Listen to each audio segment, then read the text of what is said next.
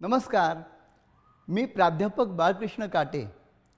माझ्या success stories या YouTube चॅनलमध्ये तुमचं सहर्ष स्वागत. असं म्हणतात life is actually ten percent what happens to us and the remaining ninety percent is how we react for that अगदी बरोबर आहे. आपल्यापैकी प्रत्येकाच्या आयुष्यामध्ये अनेक अडचणी येतात. बऱ्याच वेळेला आव्हानात्मक संघर्षात्मक अशा प्रकारची परिस्थिती निर्माण होते. विपरीत परिस्थिती निर्माण होते. पण काही व्यक्तिमत्व अशी असतात की जी या गोष्टींना फक्त दहा टक्केच महत्त्व देतात. आणि स्वतःच्या नशिबाला दोष न देता केवळ आपली प्रचंड अशी इच्छाशक्ती जिद्द आणि कठोर परिश्रम करण्याची क्षमता या गुणांचा नाईंटी पर्सेंट उपयोग करतात आणि यशाचं शिखर काबीज करतात. अशाच एका व्यक्तिमत्वाची आपण या ठिकाणी भेट घेणार आहोत आजच्या माझ्या व्हिडिओमधून.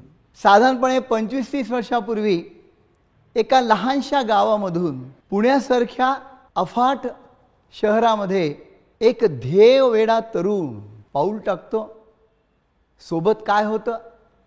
काहीही नाही. पुण्यामध्ये कोणी गॉडफादर होतं? नॉट ॲट ऑल सोबत गाठीला काही पैसा अडका होता? चार दिवसही पुरतील की नाही इतके पैसे या व्यक्तीजवळ नव्हते. तरी पण केवळ आणि केवळ अतिशय दुर्दम्य अशी इच्छाशक्ती आणि पडेल ते काम करण्याची मानसिकता जिद्द ही या तरुणाजवळ होती.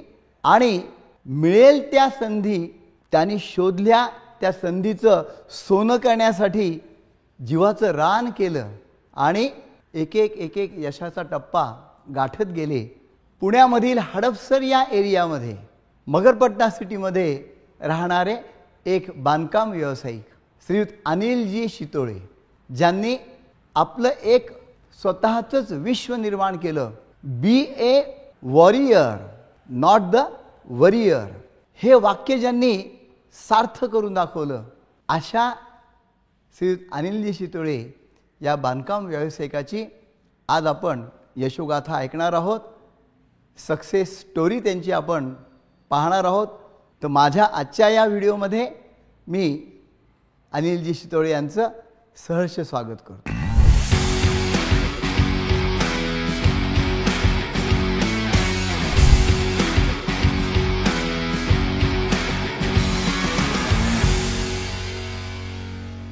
नमस्कार अनिलजी. माझ्या सक्सेस स्टोरीज चॅनलमध्ये तुमचं सहर्ष स्वागत. सर नमस्कार. तुम्ही आज आम्हाला तुमच्या सक्सेस कार्यक्रमामध्ये सहभागी करून घेतलं व सक्सेस स्टोरीमध्ये तुम्ही मला जे आज बोलायचं मान दिला त्याबद्दल मी तुमच्या सर्व कंपनीचं आ आभार मानतो. आणि आपला कार्यक्रम चालू करायच्या अगोदर जे माझ्या आयुष्यातले गुरु आहेत ते आईवडील यानंतर माझे जे दुसरे गुरु आहेत ते म्हणजे बाबा. यांना आपण समोर ठेवून आपल्या आजच्या याच प्रोग्रामला आपण सुरुवात करू. गुड खूप छान. खरं म्हणजे मागचे मागच्या काही वर्षापासून आपण एकमेकाच्या संपर्कात आलेलो आहे परंतु ज्या वेळेला पहिल्यांदा मी तुमच्या तुमच्याजवळ जरा ऐकलं आणि तुमच्या तोंडूनही मी ज्या सगळा तुमचा प्रवास ऐकला मी खरं सांगायचं म्हणजे थक्क झालो होतो. सुरुवातीचा काळ तुमचा अतिशय संघर्षाचा होता. आणि विशेष कौतुकाची भाग अशी आहे की तुम्ही अगदी ग्रामीण भागातून पुण्यासारख्या मोठ्या शहरामध्ये येऊन आपलं एक स्थान निर्माण केलं. तर आपलं सुरुवातीचं आयुष्य पूर्ण ग्रामीण भागातच गेलं? हां सर माझं बालपण तर पूर्ण ग्रामीण भागातच गेलेलं आहे. आणि तो काळ जर आज ऐकायचं म्हटला तर तो खूप कठीण काळ होता त्या टायमाचा साधारणतः एकोणीसशे पंच्याहत्तर साली माझा जन्म झाला. त्यावेळेस आपल्या भारतामध्ये प्रचंड दुष् दुष्काळ आला होता. म्हणजे बहात्तरचा जो दुष्काळ होता त्याची जी झळा होती तुम्हाला ती अराऊंड ऐंशीपर्यंत गेली होती. आणि माणसं जवळजवळ आठ दहा वर्ष तिथून वरती आले नाही त्या दुष्काळातून. अशा त्या दुष्काळाच्या काळानंतर माझा जन्म झाला होता. आणि घरी हालाकीची परिस्थिती होती. आईवडील दुसऱ्याच्या शेतावरती मोलमजुरी करत होते. दुसऱ्याकडे सालानी काम करत होते आईवडील. आणि मग ते सालानी काम करायचं म्हणून मग आम्हाला त्यांना आमचं गाव सोडून बाहेर जावं लागायचं. तर मग त्या परिस्थितीमध्ये मग आम्ही दोन भावंडांनी काय करायचं? तर मग आम्ही ठरवलं की आपण आपलं शिक्षण पूर्ण करायचं. आम्ही दोन भावंड आमच्या गावात राहून आमचं शिक्षण पूर्ण करत होतो. लहानपणापासून आम्हाला स्वतःला शिक्षण करायची संधी मिळाली की जे आपल्या आईवडिलांच्या विरहित जे शि- शिक्षण आले. कारण की त्यांना असं का म्हणायचं होतं की जर आम्ही घरी बसून राहिलो तर तुमचा उदरनिर्वाह आम्ही कसा करू? कारण आमच्याकडे त्यावेळेस शेती वगैरे फारशी नव्हती. जी शेती होती ती माझ्या बहिणीच्या लग्नामध्ये वडिलांनी विकून टाकली. आणि त्यानंतर शेती नसल्यामुळे दुसऱ्या शेतावरती काम करायची वेळ आली वडिलांच्यावरती अं, गाव म्हणाला आपण? माझं दवंड तालुक्यामध्ये पडवी म्हणून गाव आहे ग्रामीण एरियामध्ये. पडवी. पडवी. आमची साधारणतः गावाची लोकसंख्या आता चार हजार आहे. हो. आणि सोशलवरती वगैरे आम्ही गावात चांगली आम्ही कामं करत असतो त्याच्यावेळेस ते पण जर बालपणीचा जर विषय सर तुम्ही बोलला तर बालपणीमध्ये त्यावेळेस आमच्याकडे चॅलेंज असं होतं की रोजचं शिक्षण कसं शिकायचं? त्यासाठी जो लागणारा मनी आहे तो कुठनं अवेलेबल करायचा? तर त्या काळात आम्हाला एक जी ऊर्जा मिळाली होती की कष्ट केल्यानंतर पैसे मिळतात. आणि आम्ही तेव्हापासून कष्ट करून आम्ही आमची शाळा शिकलेलो आहे. साधारणतः त्या टायमाला आमच्याकडे शाळेत गेल्यानंतर जे लिहायला पेन लागतो तर त्या टायमाला असा मला त्यावेळेस शाई पेन होता. तर ते शाई पेनमध्ये तुम्हाला पाच पैशाची शाई भरावी लागायची. तर अशी परिस्थिती की त्यावेळेस आमच्याकडे पाच पैसे पण नव्हते. आणि ते आम्ही कोणाकोणतरी घ्यायचो आणि आमच्या शाळेत त्या वह्या वगैरे लिहित असायचो. अशा त्या कठीण परिस्थितीमध्ये आम्ही आमचं पहिली ते दहावीचे शिक्षण आमच्या गावातच पूर्ण केलं. ते करत असताना आम्ही शनिवार रविवारचा आमच्या जसं वेळ मिळाला तसं आम्ही शेतावर आम्ही स्वतः काम करायचो. लहान मुलं जरी असलो तरी आम्ही तिथं शेतावर जाऊन कांदे कापायचो. आम्हाला एक कांदे घरामध्ये तुम्ही मोठे का? नाही माझ्या घरामध्ये मी लहान आहे. अच्छा. लहान आहे. माझा मोठा भाव आहे आणि मी लहान आहे. म्हणजे अशी परिस्थिती होती की अक्षरशः शिक्षण घेण्याचा विचार सुद्धा कोणी केला नसता. आणि आई वडील सालगडी म्हणून काम करतायत दुसऱ्यांच्या शेतावर. म्हणजे किती कष्टप्रद हे बालपण होतं आपण समजू शकतो. त्यानंतर मग पुढे मग दहावीपर्यंत आपलं तिथे झालं? सर आम्हाला दहावीपर्यंत आमची अशी स्टोरी होती की आम्हाला शाळेतले घालायला कपडे नव्हते. तर शाळेमध्ये गरीब विद्यार्थ्यांची लिस्ट काढली जा गेल्याची त्या लिस्टीमध्ये आमचं एक नाव असायचं. दहा मुलांना आणि दहा मुली गरीब लोकांना शाळा कपडे वाटायचे त्यावेळेस. आणि ते पण गावाच्या लोकवर्गणीतून पैसे गोळा करायचे. आणि तो ड्रेस आम्हाला शाळा द्यायची आणि त्या ड्रेसवरती आमचं आमचं पूर्ण शिक्षण पूर्ण केलेलं आहे. आणि आय थिंक त्या टायमाला एकच पॅन्ट आणि एकच शर्ट आम्ही पूर्ण वर्षभर घालायचो. त्यानंतर त्या पॅन्टला पहिले बरेचसे ते विशेष होते ते. पण त्यातून पण आम्ही पुढं निघत गेलो आणि दहावीचं शिक्षण आम्ही पूर्ण आमच्या गावीच केलं. तुमच्या मुलांना तरी वाटून ऐकून हे पूर्ण खरं वाटणारी कथा आहे का? मग ॲक्च्युली तुम्ही ती अनुभवली खरं म्हणजे. आणि आजकालच्या पिढीला तर या गोष्टी माहिती नाही आहेत खरं म्हणजे. मग त्यानंतर पुण्यामध्ये आपलं एंट्री कधी आणि कशी झाली? सर दहावीचं शिक्षण झाल्यानंतर माझ्यासमोर चॅलेंज असे होते की मी लवकर नोकरीला लागून पैसे कमावं आणि माझा घराचा संसार पुढं मोठ्या पद्धतीने व्हावं. म्हणून मी विचार केला की त्या टायमाला शिक्षण क्षेत्रामध्ये जास्त नोकऱ्या मिळत होत्या तुम्हाला शिक्षकाच्या. म्हणून मी सायन्स साईडला बारामतीला ॲडमिशन घेतलं. आणि टी सी बोरा कॉलेजला मी शरद पवारांच्या ज्या बारामती शहर आहे त्या शहरामध्ये ॲडमिशन घेतलं. कॉलेजला मी ॲडमिशन घेतल्यानंतर तिथं मला बरेचसे चॅलेंज पाहायला भेटले. ती तिथलं रोजचं राहणं खर्च कॉलेजचा खर्च. तर परत नंतर एक डोक्यात आयडिया आली की अरे आपण हे करण्यापेक्षा आपण दुसरं अजून काय भेटतं का? तर त्या टायमाला पुण्यात आल्यानंतर जर आपण एज्युकेशन टेक्निकली केलं तर त्यावेळेस नोकऱ्या चांगल्या होत्या टेल्कोमध्ये बजाजमध्ये म्हणून त्या टायमाला मला एक चान्स कॉल आला आय टी आयचा आणि त्या चान्स कॉलवरती मी एक चान्स घेण्यासाठी मी पुण्यामध्ये आलो आणि माझं नशीब खोललं. क्या? मग पुण्यामध्ये सुरुवातीला आय टी आय केलं मग त्यानंतर मग पुढे आपण हां सर. मी पुण्यामध्ये दोन वर्षे आय टी आय केली. एक वर्ष मी बजाजला काम केलं. त्याच्यानंतर मी मेकॅनिकल इंजिनिअरिंगचा डिप्लोमा केला तो मुंबईला केला. आणि ते झाल्यानंतर माझ्यासमोर चॅलेंज एकच होतं की मला की जेवढं लवकर होईल तेवढं मला नोकरी केली पाहिजे होती. कारण की माझा परिवार माझ्यावर डिपेंड होता. पण माझा भाऊ जरी मोठा असला तरी तो माझ्या एवढा ॲक्टिव्ह नसल्यामुळं मला त्या गोष्टीमध्ये पुढे लवकर जाणं गरजेचं असल्यामुळं मी लवकरात लवकर नोकरीचा मी शोध घेतला आणि मला नोकरीमध्ये मी लागलो त्याच्यामध्ये. मग त्या काळामध्ये तुम्हाला जो मिळणारा पगार वगैरे होता तर तो पूर्ण कुटुंबासाठी पुरेसा होत होता का? आणखी आणखी काही करावं वाटत होतं करावं लागत होतं? सर आता तो तो माझा पुढचा काळ होता पण त्याच्या अगोदरचा जो माझा एक वेगळा मधला जो पिरियड गेला होता की ज्या टायमाला मी पुण्यामध्ये आल्यानंतर मला जेवढ्या चॅलेंजला फेस करावं लागलं ते माझ्यासाठी ते तीन वर्ष इतके क्रुशल होते आणि इतके वेगळे होते की त्यात मी माझा तग धरून राहिलो म्हणून मी पुण्यामध्ये टिकू शकलो. आणि साधारणतः तो काळ होता नव्वद ते त्र्याण्णवचा. आणि नव्वद त्र्याण्णवला जेव्हा पुण्यात आल्यानंतर जिथं मला बारामतीला शिक्षण करायला पैसे नव्हते तिथं मला पुण्यात आल्यानंतर पैसे कुठून मिळणार? म्हणून माझ्यासाठी मोठं चॅलेंजची गोष्ट काय होती की मी शिक्षण करताना काहीतरी पैसे कमवले पाहिजे. आणि काहीतरी पैसे कमवायचे म्हणून मी शोधाशोध चालू केल्यानंतर मला मग मित्रांनी सांगितलं की मेडिकलमध्ये जॉब मिळेल तुम्हाला दुकानात काम काय किराणा मालामध्ये मिळेल. आम्ही सगळे ट्राय केले पण कुणी नोकरी दिली नाही. आणि नंतर मग आम्हाला नोकरी सांगितलं की तुम्हाला पुण्यामध्ये सिंध सोसायटी म्हणून तिथे तुम्हाला एक नोकरी मिळू शकते म्हणून तिथं आम्ही- सिंध सोसायटी. अच्छा. पुण्यामध्ये सिंध हाऊसिंग सोसायटी आहे जे one of the richest colony in Pune. Okay. आणि साधारणतः मी असंच मित्रांच्या अ, सानिध्यातून गेलो त्या बंगल्यावरती. त्यांना म्हणलं की अ, मला तुमच्याकडे नोकरी हवी आहे. तर ते म्हणले आमच्याकडे नोकरी फक्त तुम्हाला माळी कामची मिळेल. तर मी म्हटलं ठीक आहे. जे काम पडेल ते करायची जी माझ्यामध्ये जे ही वृत्ती होती त्यामुळे मी म्हटलं ठीक आहे. जे काम असेल ते मी करेल तुमच्याकडे. आणि तो जो प्रवास आहे तो जर तुम्ही जर ऐकला तर तो खूप आत्ताच्या आताच्या नवीन पिढीला घेण्यासारखा आहे. पुढच्या ह्याच्यामध्ये मी शिक्षण शिकलो नोकरीला लागलो धंद्यामध्ये आलो पैसे कमवले ह्यापेक्षा ज्या टायमाला तुम्हाला उभं राहायचे पायावरती त्या टायमाला तुमची मानसिकता काय हवी आहे? ती मानसिकता तुम्हाला पुढं पुढच्या कॅल्क्युलेशनमध्ये कामाला येत असते. तर त्या टायमाला नाही म्हणजे बिलिव्हच करू शकत नाही. माळी काम वगैरे करून तुम्ही तिथे आणि मग किती वेळ तुम्ही कॉलेजमध्ये किती वेळ काम करायचं कसं राहायचा?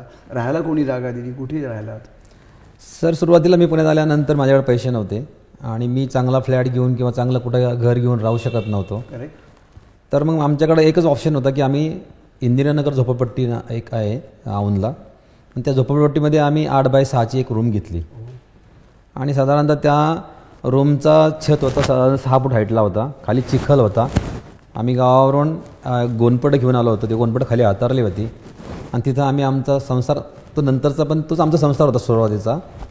आणि तिथं आम्ही राहायचो जेवण हातात मानायचो आणि झोपडपट्टीतल्या लोकल टॉयलेटमध्ये जाऊन आम्ही सगळं आमचं सगळं आंघोळीचा वगैरे सगळा कार्यक्रम करायचो. तो आमचा स्टार्ट होता. कांट बिलीव्ह पण ज्या बंगल्यावरती मी माळी काम करायला गेलो होतो त्या बंगल्यावाल्यांनी मला नंतर एक सांगितलं की तू आमच्याकडे राहायला आहे गॅरेजमध्ये. मी साधारणतः मी सहा महिन्यानंतर त्यांच्या गॅरेजमध्ये राहायला गेलो. आणि गॅरेजमध्ये राहायला गेल्यानंतर प्रचंड चॅलेंजेस होते तिथं. अच्छा. की झोपायचं कुठं स्वयंपाक कुठं बनवायचा आणि त्यांच्या पिंजऱ्यात जाऊन अडकल्यानंतर त्यातून बाहेर कसं पडायचं ते खूप मोठे चॅलेंजेस होते. पण ते चॅलेंजेस मी सगळे स्वतःच्या अंगावरती घेतले कारण माझ्याकडे एकच ध्येय होतं की आपल्या परिवारा परिवार हा पोअर फॅमिलीतला असल्यामुळे त्यांच्याकडे सपोर्टेड कोणी नाही आहे तर आपण कुणाबरोबर जर धरून राहिलो तर आपलं कल्याण होऊ शकतं. ह्या आशेपोटी मी तिथं प्रत्येक जे पडल ते काम करत राहिलो. आणि तुम्ही जो प्रश्न आता मला विचारला की तुम्ही हा कार्यकाळ कसा पूर्ण करायचा डेट दिवसाचा? तर माझं कॉलेजचा टाईम होता साडेसात ते साडेतीन असायचा. मी सकाळी साधारणतः रोज पहाटे साडेचारला उठायचो. आणि त्या बंगल्यावाल्या आंटीला आणि अंकलला मी बेडटी तयार करून द्यायचो. हो. साडेपाच नंतर मी त्यांच्या किचनमधलं काम करायचो. आणि साधारणतः सात वाजता मी माझा स्वतःचा डबा बनवायचा हाताने. भाकरी करायचो आणि भाजी बनवायचो. आणि साडेसातला मी कॉलेजला जायचो. आणि साडेसात ते साडेतीनपर्यंत माझं कॉलेज करायचं. त्यानंतर साडेतीन नंतर परत कुठं फिरायला नाही कुठला तुमचा पिक्चर नाही आहे कुठल्या मित्रांच्या बरोबर दोस्ती नाही काय नाही. परत त्या बंगल्यावर जाऊन राहायचो. मग त्या बंगल्याला साडेतीन वाजता गेल्यानंतर तर रात्रीच्या अकरा वाजेपर्यंत त्या बंगल्यात पूर्ण काम करायचं. आमचा ठरलेला काळ होता चार तासाचा पण तिथं मी आठ तास काम करायचो. अभाव. आणि त्या टायमाला मला दोन रुपये तासाला पैसे मिळायचे. कधीचा काळ हा? हा नव्वद एक्क्याण्णवची गोष्ट आहे. एक तासाला दोन रुपये मिळायचे असे मी रोजचे चार तास काम करायचो. चार तासाचे मला आठ रुपये मिळायचे. आणि त्यावेळेस मला कॉलेजकडून स्टायपेंड मिळायचं चाळीस रुपये. तर सरासरी माझ्याकडं त्यावेळेसचा इन्कम होता दोनशे रुपये महिन्याचा होता. ज्या काळात मी पुण्यात आलो त्यावेळेस. आणि मग परत स्वतःला विचार केला की ते दोनशे रुपयाचं काय करायचं? कारण की आम्ही जे आम्हाला कडधान्य धान्य वगैरे लागायचं ते आम्ही गावावरून आणायचो. आणि हाताने करून खातो त्यामुळे खर्च आमचा तसा कमी होता. तर ॲव्हरेजली माझा त्यावेळेसचा खर्च होता नव्वद एक्क्याण्णवचा महिन्याला शंभर रुपये होता. आणि मग राहिलेले शंभर रुपये काय करायचं? तर त्यावेळेस आम्हाला एक थोडीशी बुद्धी आली सुचार की बा आपण हे पैसे बँकेत ठेवू. हो. तर तेव्हा मी नव्वदपासून मी ते पैसे बॅलन्स ठेवायचं प्रत्येक महिन्याला शंभर रुपये. म्हणजे आजच्या पिढीला ते फारच घेण्यासारखं आहे. कारण काय? की आता आपल्याला पॉकेटमध्ये कितीतरी मुलांना दिला तरी तो कमीच पडतो. आणि यांनी इथे कमवा आणि शिका या योजनेमधून जे काही उत्पन्न मिळालेलं आहे त्यातून त्याच्यातून तुम्ही बचत करत होता. सर. कान बिली रिअली आणि मग मला हे म्हणायचं की यानंतर या आय टी आयचं शिक्षण संपलं तोपर्यंत तुम्ही त्यांच्याकडे राहिला. आणि त्याच्यानंतर मग तुम्हाला कुठे जॉब मिळाला असं मोठा?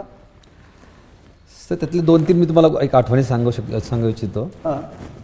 की कठीण परिस्थितीमध्ये पण माणसाने डगमग डगमगलं नाही पाहिजे. तर त्या बंगल्यामध्ये मी राहत असताना सकाळी त्यांना मी चहा बनवून द्यायचो रोजचा बेड टी आणि तो बेड टी बनवताना तो सिलेंडर संपला गॅस संपला. तर अ, त्या टायमाला मी साधारणतः कोणी जर विसलं काय म्हणतो बाबा गॅस संपला तर दुसरा सिलेंडर लावून आपण त्यांना चहा करून दिला. आणि त्यांना सकाळी अकराला कळालं की मी सिलेंडर बदललेला आहे. त्यांना ही गोष्ट कळाल्यानंतर त्यांनी माझं सगळं अख्खं बॅग बिग सगळं चंबूगाबाळ केलं आणि मला गेटच्या बाहेर हाकलून दिलं. कमाल. आणि मग मी एकच विचार केला की आता त्यांनी मला हकललं तर आहेच. म्हणजे माझं त्यांनी एंड केला होता. की तुझा आता ह्या घराशी काय संबंध आता नाही आहे तू चूक केलेलीस. तू गेट आउट पण मी विचार केला की आपल्या पुढे हे जर गेलो तर आपल्याला काय अंधार आहे पूर्ण. कारण की काहीच नाही आपल्यासाठी. मागं गेलं तर मागे अंधार होतात. तर आता आपल्याला काय केलं पाहिजे? तर मी त्यावेळेस साधारणतः अकरा ते रात्रीच्या अकरापर्यंत मी गेटवर बसून राहिलो. अरे तिथून मी हल्लोच नाही. आणि शेवटी अकरा वाजता त्यांना परत माझी थोडी दया आली की आणि काय करायचं? तर मी म्हटलं माझी फार काय चुकी नव्हती पण माझी चुकी झाली पण आहे तर मला मी सॉरी म्हणतो मला इथून जायचं नाही. तर त्यांनी मला अकरा नंतर घरामध्ये घेतलं. म्हणजे किती इन्सल्टिंग वागणं हे ॲक्च्युली खरं सांगायचं म्हणजे त्यावेळेला जर चहा करून द्यायचा तर तो दुसऱ्या सिलेंडर लावणं आवश्यकच आहे. पण तरीसुद्धा तुम्ही ते अपमानाचे गोट केळले आणि त्याच्यासोबतच राहिला. सर आणि त्याच्यावर चॅलेंजेस काय होते त्यातले? मला तुम्हाला आठवण सांगायचं की की आपण जिथं आपण राहतो तिथं आ- आल्यानंतर आपल्या कंडिशन तिथं काय नसतात. त्या सगळ्या समोरच्या कंडिशन्स असतात. आणि त्या मी मान्य केल्या होत्या. म्हणजे त्या सांगायचं म्हणजे की समजा धुनेवाली बाई नाही आली तर ते धुणं बदलायचं काम माझं होतं. भांडेवाली नाही आली तर भांडी कसायचं काम माझं होतं. परत घराचा बंगला साफ करायची वेळ आली तर भांडाचा बंगला मी साफ करायचो. त्याच्यानंतर किचनमध्ये स्वयंपाक करायची वेळ आली तर किचन स्वयंपाक पण मीच करायचो. जे पडल ते काम करायचं. ही धोरण मी अवलंबलं आणि ती माझ्यामध्ये ते गुण आली म्हणून मी सक्सेस झालो. खूप काही घेण्यासारखं किती अवघड परिस्थिती आहे तुम्ही विचार करा. की अशा परिस्थितीमध्ये या ठिकाणी टिकून राहणंच अवघड आहे. तर त्यावेळेला कधी असं वाटलं होतं की की आपण खूप मोठं असं काही साकारणार आहोत? तर त्यावेळेस मी एकच म्हणजे आज मी विश्वास का नाही करू शकत? कारण आज तुमच्याकडचं स्टोरूम सुद्धा तुम्ही जे वर्णन केलं त्या इंदिरानगरमधलं त्या खोलीच्या कितीतरी पट मोठं आहे. Storeroom sir. आपला बंगला एवढा मोठा आहे. आणि हे तुम्ही अशा परिस्थितीत तिथे राहत होता याच्यावर विश्वास बसणं क आजच्या लोकांना तरी ख- खरं वाटेल का? परंतु त्यावेळेला तुमच्या डोक्यामध्ये नेमकं काय चालू होतं? की आता मला काय करायचं आहे सर ध्येय तर त्यावेळेस शंभर टक्के मोठी होती. की जर आपण एका खेडेगावातून आलेलो आहोत आपण आणि खेडेगावातून आपण शहरामध्ये आलेलो आहे. आणि शहरामध्ये येऊन जर आपण काही नाही घडलो तर आपल्या गावातील जे बाकीच्या लोकांनी केलं तेच मला करायची वेळ येऊ शकते. आणि ते थोडंसं एक आयडिया असल्यामुळं मी नेहमी स्वप्न मोठी बघत बसलो. गुड आणि स्वप्न मोठी बघण्यासाठी कष्ट करतो. क्या बात क्या बात. हॅट्स ऑफ रिअली आणि आता याच्यानंतर मग पहिली संधी अशी कुठे ताणी मिळाली तुम्हाला? की ज्याच्यामुळे तुमचं अर्निंग वाढलं थोडंसं स्थिरता आल्यासारखी वाटली. सर एकोणीसशे त्र्याण्णव साली माझी कॉलेज संपलं आणि मी इंजिनिअरिंग बाहेरून करत होतो. त्याच्यामुळे मला तिकडं कॉलेजला काय रेग्युलर जावं लागत नव्हतं.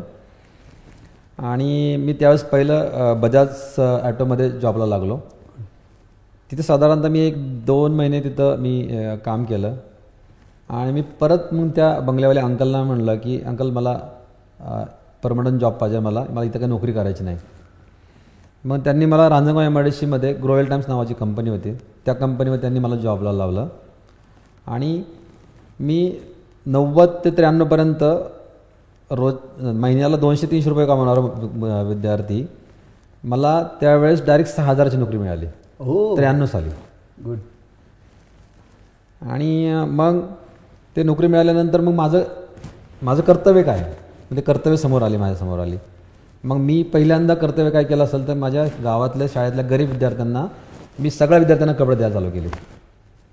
ज्या ज्या कपड्यावरती मी शिकलो ना त्यावेळेस त्यावेळेला.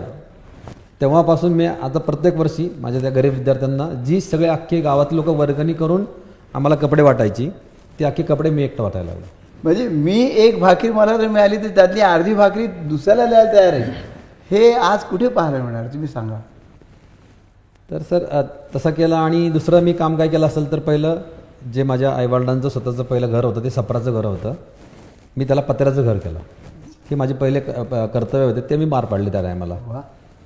आणि असा प्रवास करत असताना बऱ्याचशा अडचणी आल्या बरेचसे प्रॉब्लेम्स आले पण मी प्रॉब्लेमला कधी आपले प्रॉब्लेम समजले नाहीत. येणाऱ्या या प्रत्येकाचे चॅलेंज असतात ते चॅलेंज घ्यायचे आणि पुढे निघून जायचं. पण मी पंच्याण्णवला परत विचार केला की मी खेड्यातून आज शहरामध्ये आलो होतो आणि शहरात मला मोठं व्हायचं होतं. पण मी नोकरीच्या शोधामध्ये मी परत ग्रामीणला गेलो. रांजणगाव. रांजणगावला गेलो. तर ते कुठंतरी मनाला असं थोडंसं हे होत होतं खटकत होतं काय करायचं. आणि मी त्यावेळेस माझा परमनंट जॉब एकोणीसशे पंच्याण्णवला रिझाईन केला. तिथला रांजणगाव रांजणगावचा. ह्या डिसिजनमध्ये माझे आईवडील नव्हते माझे नातेवाईक नव्हते कुणी नव्हते. वन मॅन शो आर्मी आणि मला सगळ्यांनी वेळेत काढलं. लोकांना नोकरी मिळत नाही तो परमनंट नोकरी सोडून दिली. आणि आय थिंक सो मला वाटतं मी त्र्याण्णवला जॉब लागलो तर मला पंच्याण्णव शा पंच्याण्णव टायमाला माझा पगार साधारण सात आठ हजार सात हजार आठ हजार पगार गेला होता माझा. पण मी त्या गोष्टीचा विचार नाही केला. पुढं काय होणार आहे? आपल्याला काहीतरी घडायचं आहे ह्या उद्देशाने मी परत खेड्यातून परत शहरामध्ये आलो. अच्छा. फार मोठं धारिष्ट होतं सर तुम्हाला काहीतरी एखादं डिसिजन जर तुम्ही घेतलं तरच तुम्ही पुढे सक्सेस आहे. करेक्ट आणि जर तुमच्यामध्ये ती एनर्जीच नसेल तर तुम्ही सक्सेस होऊ शकत नाहीत. मग इथे आल्यानंतर त्यावेळेस आपलं लग्न नव्हतं झालेलं ना? नाही सर माझं त्यावेळेस माझं खूप वर्षानंतर लग्न झालं. मी पंच्याण्णवला परत रिटर्न पुण्यात आलो. आणि आल्यानंतर मग मी ठरवलं की आपल्याला नोकरी नाही करायची. गुड. तर एक नवले नावाचे ग्रस्त होते आणि एक ओसवाल नावाचा माझा मित्र होता. आम्ही तिघांनी मिळून एक कंपनी चालू केली होती. आणि त्या कंपनीमध्ये विषय असा होता की कंपनी रन मी करायची होती. आणि कंपनी रन करत असताना इन्व्हेस्टमेंट आमचा तो मारवाडी पार्टनर करणार होता. वर्किंग पार्टनर हां हां. आणि आम्हाला पहिलीच ऑर्डर सर त्या टायमाला तीन लाखाची मिळाली पंच्याण्णव साली. गुड पण ते बॅड लक एक पार्टनरने त्याच्यामध्ये थोडासा अफे म्हणजे फ्रॉड केला आणि ती लकीन ती कंपनी आमची बंद झाली. माझा मित्र म्हटला की अनिल हे तुला काय सक्सेस नाही आहे तू तू परत आता तू नोकरी शोध आता कुठेतरी. अच्छा. तर सर चॅलेंजेस इतके मोठे होते की त्या टायमाला परत नोकरी शोधणं म्हणजे तेवढं सोपं नव्हतं. आपण म्हणतो की आपण नोकरी खेळा खेळा शहरात जाऊन आपण भेटू भेटते या तसं त्यावेळेचं चॅलेंजेस खूप मोठे होते. नोकरी भेटत नव्हते त्या टायमाला मग परत नंतर मी जसं म्हणतात ना हिरो टू झिरो तर मी त्र्याण्णवला सहा हजाराची नोकरी केलेला. म्हणजे परत झिरोवरती आलो शहा पंच्याण्णवला. की आता नोक ते बंद पडल्यानंतर काय करायचं मग? पण ज्या बंगल्यावरती मी कष्ट केले होते ज्या बंगल्यावरती मी राहिलो होतो ज्यांच्याशी माझं नातं आईवडिलांचं जुळवलं होतं की ज्यांना मी भावनिक जवळ करून ठेवलं होतं मी त्यांच्याकडे परत गेलो त्यांचे पाया पडलो की माझ्याकडून चूक झाली.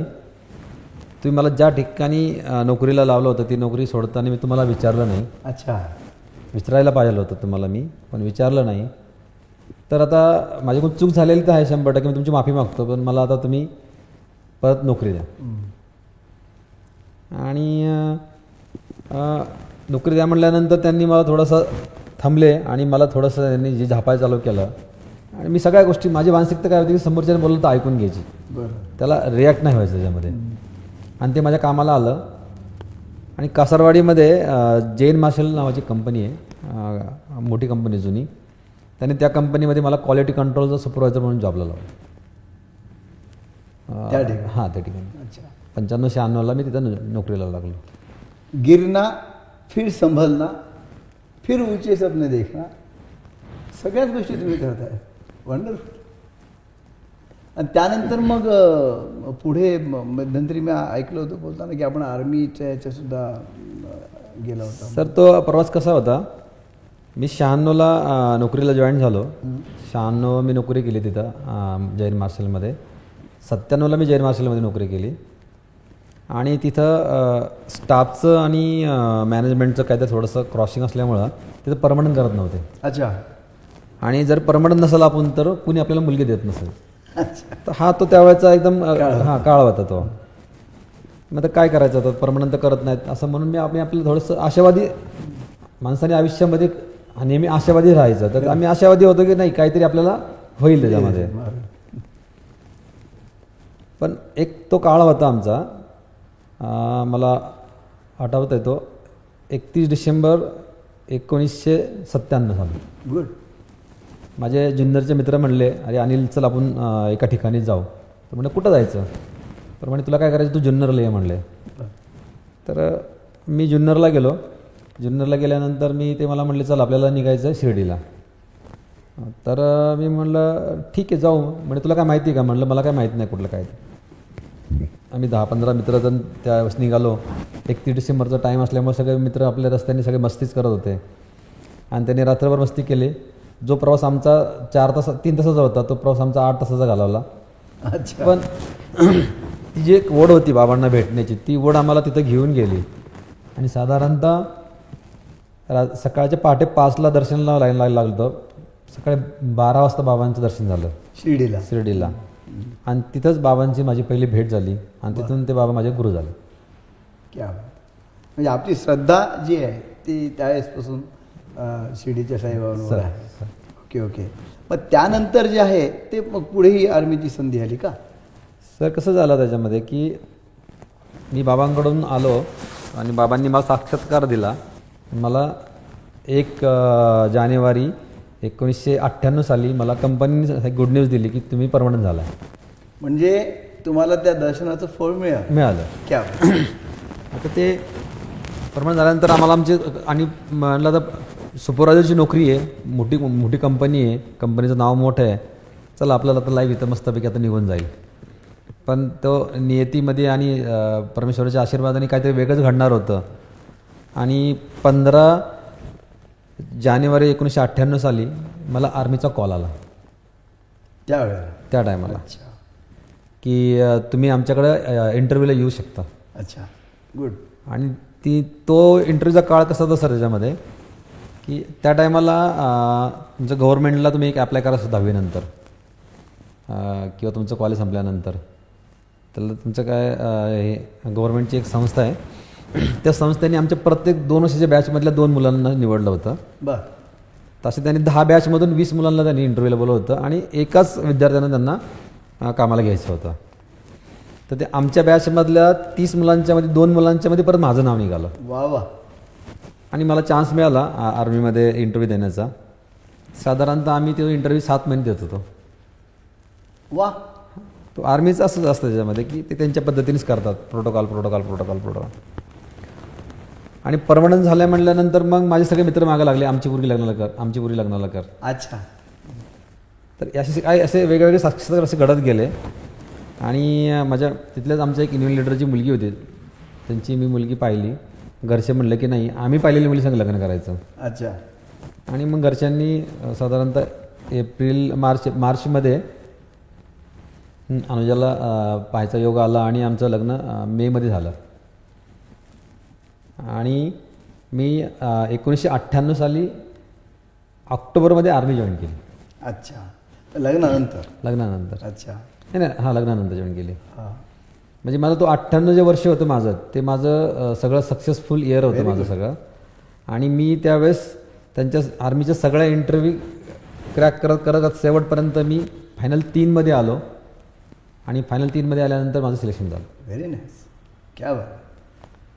आणि मग सुरुवातीच्या काळात असं ठरवलं होतं की आपण आर्मीमध्ये जायचंच आहे? कधीच नाही सर. कधीच. नाही कधीच नाही. पण म्हणजे मिळेल ती संधी आणि त्या संधीचं सोनं करणं हे जे आहे ते निश्चितपणे तुमच्याकडून शिकण्यासारखे आहे आणि मला वाटतं इथून पुढे लग्नानंतरचा आपला काळ बदलतच गेला.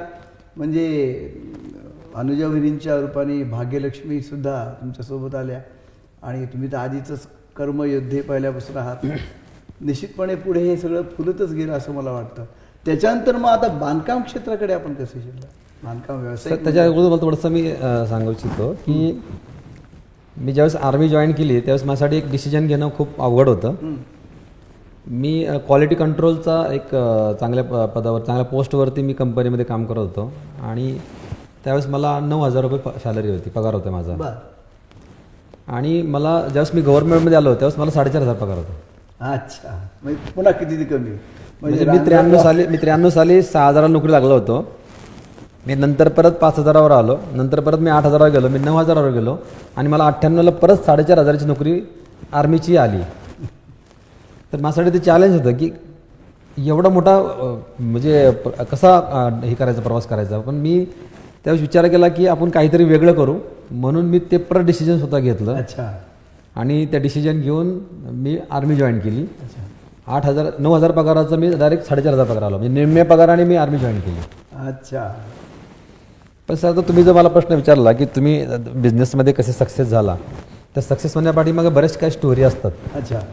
तर त्यातली अशी स्टोरी होती की मी आर्मीमध्ये ज्यावेळेस जॉबला आपलं लाग कामाला लागलो तर नॉर्मली आमच्याकडे एक शनिवार रविवार सुट्टी असती.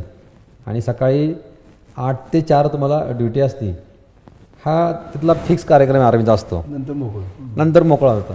मग माझ्या डोक्यात परत चालना आली की अरे आपण ज्यावेळेस आय टी आयला होतो कॉलेजला होतो त्यावेळेस आपण कॉलेज करून काहीतरी पार्ट टाईम नोकरी करत होतो. तर मग आता आपण असं का पार्ट टाईम बिझनेस करू शकत नाही का? क्या बात मग अशी परत थोडीशी शंका आली आणि त्यासाठी मी प्रयत्न करत होतो की काय बिझनेस करायचा? आणि मग असं करता करता मला माझे एक टेल्कोतले मित्र होते ते भेटले. त्यांनी सांगितलं की असं एक काम आहे. म्हणलं काय काम आहे? तर म्हणलं की आपण एक फायनान्स कंपनी चालू करू. जे लोकांना फायनान्स अवेलेबल करून द्यायचं काम आपण मिडिएटर म्हणून काम चालू करू. मला आता काही समजत नव्हतं. मी म्हणलं ठीक आहे करू म्हणलं. आणि तो जो माझ्यासाठी टर्निंग पॉईंट होता करू म्हणण्याचा आणि तो टर्निंग पॉईंट का आला? की पहिल्यापासून मला लोकांना एकत्र आणण्याची जी सवय होती एकत्र लोकांना आणण्याचं जे हे होतं स्वतःमध्ये जे आवड होती त्या आवडींनी मला तिथं ते घेऊन गेली आणि तिथून मला तो एक परत एक वेगळा रूप मिळालं. आणि त्या टायमाला मग माझे मित्र म्हटले की तू फायनान्सचं काम चालू कर. तर मग मी सकाळी परत माझा विषय तसाच होता सर मी. मी सकाळी साडेसातला ऑफिसला जायचो आर्मीच्या. मी चारला ड्युटी माझी संपायची आणि चार नंतर मी हे माझं बिझनेस चालू करायचो. रात्रीच्या नऊ वाजेपर्यंत. तो माझा काळ होता साधारणतः दोन हजार एक ते दोन हजार पाचमध्ये मी चांगल्यापैकी का- काम करू शकलो. आणि आर्मीमध्ये तुम्ही जो एक मला आर्मीचं कसा विषय होता तर मी ज्यावेळेस आर्मीमध्ये गेल्यानंतर तिथं पण मी बरेचसे लोक जोडत गेलो. म्हणजे मेजर जनरल जनरल जे आर्मीचे ऑफिसर्स लोक सगळे माझे मित्र झाले ते. त्यांच्यामुळं मी खरं बिझनेसमॅन होऊ शकलो असं मला म्हणता येईल. कारण की त्यांनी मला जो वेळ दिला त्या वेळेचं मी सोनं करून घेतलं. ते कशा पद्धतीने केलं असेल तर ते मला काही कामं सांगायचे की अरे अनिल तुझ्यात काहीतरी एक टॅलेंट आहे तो मला रिअल इस्टेटमधलं असं एक काम करून दे. आणि ते काम करायसाठी मी ऑफिसमधून बाहेर पडायचो. मग त्या बाहेर पडल्या टायमाचं मी एक सोनं करून घेतलं की त्याच्यात माझा मी बिझनेस सेट करून घेतला. अच्छा. म्हणजे लोक काय म्हणतात की तुम्ही पार्ट टाईम नोकरी करा. तसं मी फुल टाईम मी नोकरी करत होतो आणि पार्ट टाईम बिझनेस करत होतो. आणि कालांतराने हळू असं झालं की मी फुल टाईम बिझनेसमध्ये आलो आणि पार्ट टाईम नोकरीमध्ये गेलो. वा. तर मी असे बरेच वर्ष माझा हा चालला होता नोकरी आणि बिझनेस नोकरी आणि बिझनेस आणि मला त्या टायमाला आर्मीतल्या खूप लोकांनी सपोर्ट पण केला की तू चांगला बिझनेस करतोय. सगळ्यांनी माझ्या पाठीवर थ- पाठीवर हात ठेवला की नाही तू खरंच तू चांगलं काम करतोय तू कर तू पुढं जा. नाही, त्या काळामध्ये खरं म्हणजे आपण आपलं लग्न झालेलं होतं. आणि मग घरी सगळ्यांची जबाबदारी तुमची होती. मग तुम्ही वेळ कसं मॅ वेळेचं मॅनेजमेंट त्या काळात कसं करत होतं सर तुम्हाला एक थोडीशी मी ह्या अजून माणसानी आयुष्यामध्ये पुढं जात असताना काय काय गोष्टी केल्या पाहिजे? तर जे मी ज्या बंगल्यावरती काम करताना माझं एक म्हणजे उदाहरण तुम्हाला सांगितलं की जे पडल ते करायचं. तर माझं साधारणतः एक दोन हजार साली मी माझं पहिलं घर बांधलं हडपसरमध्ये. आणि तिथं मी माझं एक छोटंसं हॉस्टेल चालू केलं. हो वंडर हां तर मी ते करता करता माझी तिथं एक तीन मजली बिल्डिंग झाली. आणि माझ्याकडे साधारणतः चाळीस विद्यार्थी राहत होते माझ्याकडे सर वा. आणि मी नोकरी करत होतो. मी फायनान्स कंपनीचं काम करत होतो. आणि नंतर आम्ही हे हॉस्टेलचा एक बिझनेस चालू केला. त्याच्यामध्ये मला अनुजाने पूर्ण साथ दिली. ती चाळीस विद्यार्थ्यांचं रोजचं दोन टायमात जेवण बनवायची. वा वा. आणि हा आमचा साधारणतः काळ होता चार वर्ष. तर चार वर्ष आम्ही मेस चालवली सर. खूप छान. मेस बी करायचो सगळं करायचो आणि असं करत असताना सगळ्या म्हणजे कष्ट करणं ही आपलं पहिली प्रायोरिटी मिळेल ती संधी. यस सर वा वा. वा क्या बात. खूप छान. मग ब- बहिणींनी तितका सपोर्ट तुम्हाला केला. म्हणजे दोघे कामामध्ये मग्न असल्यामुळे प्रश्न नाही अ, सर मधल्या आता ह्या सगळ्या आपल्या बिझनेसच्या अजून तो शेवटच्या टप्प्यात तुम्हाला सांगायच्या सांगतो तुम्हाला मी. नंतर मी स्वतःला परत एक थोडा विचार केला की अरे आपण आपल्या गावासाठी काहीतरी केलं पाहिजे आपल्या गावासाठी. मग मी त्या मधल्या काळामध्ये मी गावामध्ये आमच्याकडे एक पंधरा हजार स्क्वेअर फूटचं आम्ही एक म- मोठं सुसज्ज एक बिल्डिंग बांधली की ज्या बिल्डिंगमध्ये आमच्याकडं कॉम्प्युटरचे नॉलेज घ्यायसाठी शिक्षक शिक्षण दिलं जातं लहान मुलांना. शेतकऱ्यांना आम्ही कॉम्प्युटरचं नॉलेज इथं देतो. आमचे शेतकरी फॉरेनच्या लोकांसंग ऑनलाईनवरती बोलतात. वा वा. वा. त्याच्यानंतर सामुदायिक व्यवसायासाठी आम्ही ते कार्य त्याला मंगल कार्यालयाचं रूप देऊन टाकलं आणि कमी खर्चात लोकांना ती एक सुविधा करून दिली. आणि गावाची एक चांगली माझी तिथं नाळ जोडली गेली. म्हणजे हे टोटल प्रायव्हेट तुम्ही तुमच्या लेवलला केलं का पब्लिक आम्ही पब्लिकच्या लेवलला सर केलं. अच्छा. त्याच्यामध्ये मी पुढाकार घेतला पब्लिकला बरोबर घेऊन आम्ही ते लोकवर्गणीतून आम्ही ते पूर्ण केलं. हे करताना आम्हाला परमेश्वराने म्हणा किंवा आमच्या आईवडिलांच्या आशीर्वादाने म्हणा आम्हाला परत एक अजून एक चालना अशी मिळाली की आम्ही प्रत्येक वर्षी साडेतीनशे लोकांना घेऊन आम्ही काशी हरिद्वार ऋषिकेश तुमचं इकडं केरळला आपलं रामेश्वरम. आम्ही प्रत्येक वर्षी अशा आम्ही जवळजवळ पाच वर्षे आमच्या सगळ्या शेतकरीच्या बांधवांना घेऊन मी आणि अनुजा आम्ही आठ आठ दिवस रेल्वेतून प्रवास करून त्यांना तिकडे घेऊन जायचो. वा वा. आणि त्यांना आम्ही आम- आमच्यासाठी एक तो मोठा एक योग होता की ज्या आम्हाला एका हरिद्वारला गेलो तर आम्ही सगळे लोक पाहिल्यानंतर आम्हाला रामदेव बाबांनी स्वतः सांगितलं की नाही मला यांना भेटायचं आहे आणि आमच्या सगळ्या लोकांच्या मध्ये आम्हाला रामदेव बाबा पण भेटले तिथं. गुड आणि त्यांनी आम्हाला सगळ्यांना सांगितलं की तुम्ही काय केलं पाहिजे. त्यांनी आम्हाला योगावरती ज्ञान दिलं. आपले जे अब्दुल कलाम जे आपले राष्ट्रपती. राष्ट्रपती होऊन गेले जे आज त्यांचं नाव अख्ख्या जगामध्ये आहे. आम्हाला ह्याच प्रवासामध्ये त्यांचं आम्हाला घर पाहायला मिळालं. बर. रामेश्वरमचं. गुड हो तिथलं मंदिर पाहायला भेटलं आम्हाला. त्यानंतर आम्ही त्रिवेंद्रमला गेलो होतो. अजून आम्ही इकडं आपल्या ह्याला तामिळनाडूचं आपलं जे कन्याकुमारी आहे तिकडे गेलो होतो. तर आमचं म्हणणं काय होतं की जे आम्हाला भेटलं नाही आहे जे आम्हाला काय करता नाही आलं तर आमच्या शेतकरी बांधवांना का नसावं का करू नये गुड तर आम्ही त्याचं रूपांतर सहलीमध्ये करायचो आणि सहलीत रूपांतर करून आम्ही सगळ्यांना घेऊन जायचो आणि त्याच्यामध्ये काही कॉस्टिंग आम्ही बेअर करायचो. आणि नॉमिनल कॉस्टिंग आम्ही त्यांना का द्यायला? अगदी अगदी. त्यांना परवड परवडतील अशा पद्धतीचे चार्जेस लावून. वा वा एकदम नॉमिनल सर म्हणजे per person five hundred only अरे वा. आणि आठ दिवस आम्ही त्यांना पूर्ण टूरला घेऊन जायचो. त्यांचं पूर्ण आठ दिवसाचं जेवणाची काळजी आम्ही घ्यायची. ट्रेनमध्ये काय लागलं दवाखाना लागला तर तो आम्हीच होतो. त्यानंतर ते आमचे पेरेंट्स होते पण आम्ही त्यांचे तिथं पेरेंट्स बनलो होतो. वा मग त्यांना त्या प्रवासामध्ये त्यांना मग देवाची गाणी भक्तिगीत अशा वेगवेगळ्या त्यांना आम्ही हे करून त्यांचं इतकं मनोरंजन करायचो. आणि सर मागच्या एक करोना आपल्याच गावापुरतं मर्यादित होतं का सर सर? आपल्या गाव आपल्या गाव. पण आमच्या गावातल्या काही नातेवाईक लोक पण त्याच्यामध्ये आमचे सहभाग व्हायचे. वा. तर मध्ये असा एक आम्हाला योग आला होता की आमच्या महिलांनी आपला रायगड पाहिलेला नव्हता. अच्छा. जो आज आपल्या सगळ्यांसाठी ते मानाचं स्थान आहे. करेक्ट. त्यांनी अलिबाग पाहिला नव्हता. त्यांनी समुद्र पाहिला नव्हता. ज्यांचं वय आज पन्नास वर्षे सत पंच्या पंच्याहत्तर वर्षे अशा लोकांनी आत्तापर्यंत समुद्रही पाहिला नव्हता. तर असे साडेतीनशे महिला फक्त आमच्या गावातल्या आम्ही रायगड हरिहरेश्वर आणि इकडं आपल्या अं, अलिबागला आम्ही त्यांना घेऊन ट्रिपला घेऊन गेलो होतो. खूप छान. त्याचं पूर्ण नियोजनामध्ये आम्ही भाग होतो आम्ही सहभाग होता आमचा. आणि येताना संध्याकाळचं जेवण आपल्या बंगल्यावरती होतं टेरेसवरती. मग वरती आमच्याकडे भजन बऱ्याचशा गोष्टी त्या त्यावेळेस होत गेल्या. वा वा. पण म्हणजे सोशल सर्व्हिस जी आहे अनिलजींचं आणखी एक वैशिष्ट्य अनिलजींनी या प्रचंड संघर्षमय काळामध्ये फक्त पैसाच जोडला असं नाही तर प्रचंड अगदी जीवाला जीव देणारे असे मित्र पण जोडले. फार मोठा मित्रपरिवार त्यांचा मी पाहिलेला आहे पाहतो आहे आणि मी पण भाग्यवान आहे की मी पण त्यांचा मित्र आहे. तर हे सोशल सर्व्हिसचं जे काही एकंदरीत आवड होती ती सुरुवातीपासून तुम्ही केली आणि आधी ग्रामीण भागातल्या लोकांसाठी केलेली आहे. आता मला वाटतं आपण रोटरी क्लबमध्ये सुद्धा याच पद्धतीच्या सर्व्हिसेस सगळ्या देत आहेत लोकांना. निश्चितपणे कौतुकास्पद आहे सर तो साधारणतः माझा ज्यावेळेस मला खरं माझ्याकडे पैसे यायला चालू झाले त्याच्यानंतर आपण काहीतरी ह्याचं समाजाचं देणं लागतो. ह्या भावनेतून मी विचार करायचो आणि काही ना काही फुलं फुलाची पाकळी जसं जमल तसं आपण ते कर करायचो. मग मला गावाने एक संधी दिली माझ्या की आमच्या गावामध्ये एक पालखी येते. पण त्या पालखीचं पूर्ण जेवणाची जबाबदारी माझ्याकडे दिली. गुड. तर गेली पाच दहा वर्ष तो सगळा खर्च मी एकटा पूर्ण करतो. आणि आमच्यातले येणाऱ्या साडेतीन चार हजार वारकऱ्यांचा सगळं अन्नदानाचा कार्यक्रम मी करत असतो.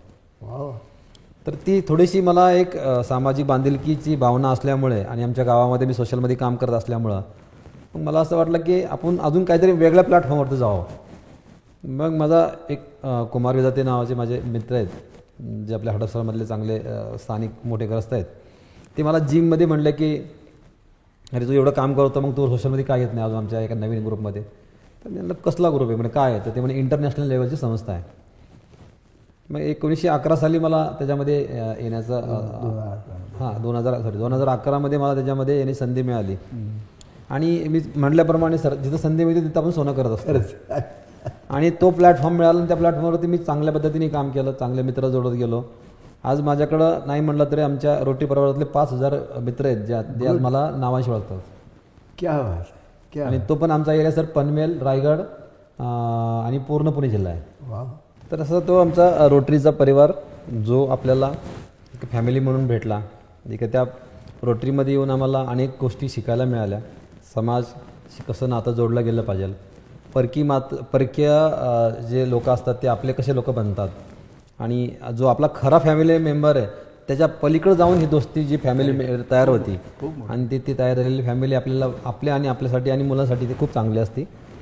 आणि सोशल वर्कची आवड असल्यामुळे रोटरीमध्ये आम्ही सर चांगलं मला खास करून सांगावं वाटतं हे की अनिलजींचं एक वैशिष्ट्य असं आहे की इतक्या व्यस्त ह्याच्यामध्ये सुद्धा एक परफेक्ट प्लॅनिंग दिवसाचं त्यांचं असतं.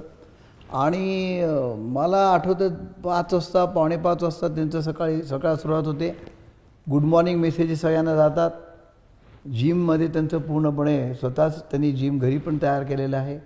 आणि सगळं डिसिप्लिन कार्यक्रम. नऊ वाजता कधी जरी आपण पाहिलं तर राईट ऑफिसमध्ये जाताना तुम्ही आम्हाला दिसता. आणि एवढं करून या रोटरी परिवारामध्ये ना बाकी इतर परिवारामध्ये. कोणाचा बर्थडे आहे कोणाची मॅरेज ॲनिव्हर्सरी आहे काय आहे काय नाही हे सगळ्या गोष्टी लक्षात ठेवतात. म्हणजे really hats off to you कमाल आहे या गोष्टीमध्ये खरंच. तर या ह्याच्यामध्ये आता पुढे हे लोक आधी जोडले गेले का आपलं व्यवसायाचं रूप बदललं गेलं? सर मी माझी जे फायनान्स कंपनी होती माझी तर ती फायनान्स कंपनी मी करत असताना मला दोन हजार तीनमध्ये एक मला चान्स आला होता की त्यावेळेस मी बिल्डर होऊ शकलो असतो. ओ. तर सगळ्यांना एक आयडिया होती की त्या काळात जो सर पैसा अवेलेबल करून देईल तो चांगला. आणि ते नेमकं आमच्याकडे नॉलेज होतं की आम्ही लोकांना पैसे अवेलेबल करून द्यायचो. तर मला सांगितलं की तुम्ही आमच्याबरोबर बिझनेसमध्ये या. पण परत विचार केला की आपली अर्धी भाकरी सुखाची ते एकच्या मागं नको लागायला. म्हणून मी परत थोडासा थांबलो आणि मी त्या पा त्या मधल्या पिरियडमध्ये मी साधारणतः दोन हजार तीन ते दोन हजार सात आठपर्यंत मी माझी स्वतःची फॅमिली सेटल केली. माझं हॉस्टेलवरती आणलं आणि माझा बिझनेस करून मी एका लेवलवरती आलो. आणि साधारणतः मी दोन हजार चारमध्ये माझा एक मित्र होता बँकेतला तो मला म्हणला की त्याचं नाव शब्बीर साबोवाला म्हणून आहे. त्याने सांगितलं की अरे तू ज्या ठिकाणी आता बंगला बांधला आहे ज्या ठिकाणी तू घर बांधलं आहे तुझ्यासाठी ते खूप मोठे आहे पण तुझ्या फॅमिलीसाठी तिथे नाही राहायचं म्हणे ते. हडपसरमध्ये. हडपसरमध्ये पण त्याच्या फोर्समध्ये मी मगरपट्टा सिटीमध्ये दोन हजार चारमध्ये एक फ्लॅट बुक केला. Oh good. आणि दोन हजार पाचला मी मगरपट्ट्यात राहायला आलो. दोन हजार पाच सर्वांच आणि मग हे सगळं चालू असताना जसं आता तुम्ही मला जो प्रश्न विचारला की तुम्ही एवढा तुमचा ग्राफ कसा वरती गेला तर मग मला परत एक दोन हजार आठ नऊला एक संधी आली. की ते म्हणले की माझे काका आहेत नानासाहेब सूर्यवंशी आणि दुसरे माझे मित्र आहेत संतोष कोठारी. हे दोघंजण म्हणले की तू आमच्याबरोबर बिल्डरशिपमध्ये ये. गुड तर मी म्हटलं नाही माझं चाललं ते सगळं व्यवस्थित आहे. नाही रे म्हणे तुला काय करायचं? आमच्यावर ये तू. तर त्यावेळेस मला साधारणतः मी सुरुवातीला मला पस्तीस लाख रुपये भांडवल लागणार होतं आणि ते माझ्याकडे नव्हतं. अच्छा. त्या बिल्डर होणं म्हणजे काय तुम्ही काय लगेच म्हणलं आणि झालं असं नाही आहे कुणी जरी आपल्याला बरोबर घेतलं तर तो काय म्हणतो तुझ्याकडे पैसे किती आहेत? तर आमच्यामध्ये आहे तर मग माझ्याकडं जमीन काहीतरी हां. हां. तर माझ्याकडं चॅलेंज होते त्या गोष्टीमध्ये पैसे कुठनं आणायचे. पण थोडी स्वतःची व्यवस्थित बुद्धी वापरली. आणि मी दोन हजार सहामध्ये जास्मिनियम सोसायटीमध्ये एक फ्लॅट बुक केला होता. तर योगायोगाने माझा तो मला फ्लॅटचं पजेशन मिळालं. आणि मी ग्रेव्हिल्यातला फ्लॅट माझ्याकडे ऑप्शन होता की तो मी विकू शकत होतो. जो मी ग्रेव्हितला फ्लॅट घेतला होता तो तो विकला आणि त्याच्यामध्ये मला जे प्रॉफिट मिळालं त्या प्रॉफिटमध्ये मी बाहेरून पाच लाख रुपये कर्ज काढलं. एका आर्मीच्या कर्नलला म्हटलं की मला बिल्डर व्हायचे मला तू पाच लाख दे अच्छा. तर तो म्हणला की तुझा काय संबंध? तू कुठं गावाचा? माझा काय संबंध नाही? सर म्हणलं तू मित्र आहेत ना पुन्हा तर तुम्ही मला पाच लाख द्यायचे मी तुमच्यासाठी काम केलेलं आहे. तर ते म्हणले हा तू मला मदत केली ती मग त्यांनी मला पाच लाख दिले. असे सगळे मिळून मी टोटली पस्तीस लाख रुपये त्या पहिल्या कंपनीमध्ये माझं भाग भांडवल टाकलं. वा आणि तिथून माझा सगळा व्यवसायाचा ग्रोथ पुढे होत गेला. वा वा फारच छान. फारच छान. मग हे पार्टनरशिपमध्ये सगळं चालू आहे अजून सुद्धा का म्हणजे कसं? सर आमच्या आमच्या ह्या बिझनेसमध्ये पार्टनर असल्याला कधी चांगलं असतं? कारण की हा बिझनेस आमचा रिअल इस्टेटचा कधी अप अँड डाऊन होता सांगता येत नाही. म्हणजे तुमचा नोटबंदीचा कार्य काळ आला होता आता करोनाचा काळ आला होता. तर ह्याच्यामध्ये जर एकटा जर प्रा प्रायव्हेटशिपमध्ये काम करायचं म्हणलं रिअल इस्टेटमध्ये तर त्याच्यामध्ये धोके जास्त असतात. म्हणून आम्ही थोडंसं सेफ साईडला खेळायचो पहिल्यापासून म्हणून आम्ही ते पार्टनरशिपमध्ये करायचो. आणि त्याच्यामध्ये आम्ही काम करत असतो. व्हेरी नाईस खूप मग आता पुण्यामध्ये असे बरेच प्रोजेक्ट केले का आपण? सर पुण्यामध्ये मी सुरुवातीला पहिला माझा प्रोजेक्ट झाला तो फुरसंगी एरियामध्ये झाला. बरं. त्यानंतर मी त्याच्यानंतर मी इकडे आपल्या अ, ससाने नगरमध्ये एक प्रोजेक्ट केला. नंतर बारामतीला पवारसाहेबांच्या शहरामध्ये केला. माळेगावामध्ये एक केला प्रोजेक्ट मी. आणि परत थोडंसं वाटलं की शहरामध्ये अजून चालू करावं. तर मग मी माझा एक उंटरीमध्ये माझा मोठा प्रोजेक्ट होता. साधारणतः शंभर फ्लॅट आणि एक दहा हजार स्क्वेअर फूटचं हॉस्पिटल होतं. हो वंडरफुल आणि त्याच्यानंतर मग मी लोणी काळभोरला काम केलं. आत्ता मी जस्ट माझं खराडीचं काम संपलेलं आहे. आणि आता जस्ट माझा पुढच्या साधारणतः एक दोन तीन महिन्यामध्ये पुणे शहरामध्ये एक मोठी बिल्डिंग चालू होईल. गुड असं साधारणतः त्या छोट्याशा बिझनेसमधून मोठ्या बिझनेसचं रोपटं जे लावलं होतं ते रोपटं माझं मला ते ग्राफ वरती गेला. आणि वाढत वाढत वाढत गेलं. पण मला असं कळतं ते परत मला जाणवतं आणि बरेचसे माझे मित्रमंडळी नातेवाईक पण म्हणतात की माझ्या सगळ्या ह्या ग्राफच्या पाठीमागं माझी पत्नी अनुजाचा हात असावा. करेक्ट कारण की ती ज्यावेळेस आमच्या आमच्या घरात आली त्याच्यानंतर आमच्या घराची जी भरभराटी झाली तर तिच्या पायगुणाने झालेली. निश्चितपणे म्हणून म्हणलं भाग्यलक्ष्मी तुम्हाला आल्यानंतर तुमच्या जीवनाचं एकदम दिशाच बदलली. परंतु मेहनत जी आहे तुमची आणि तुमची प्रत्येक वेळेला एक चॅलेंज ॲक्सेप्ट करून त्यानुसार काम करण्याची जी म- पद्धत आहे ती खरोखर फार क्वचित पाहायला मिळते.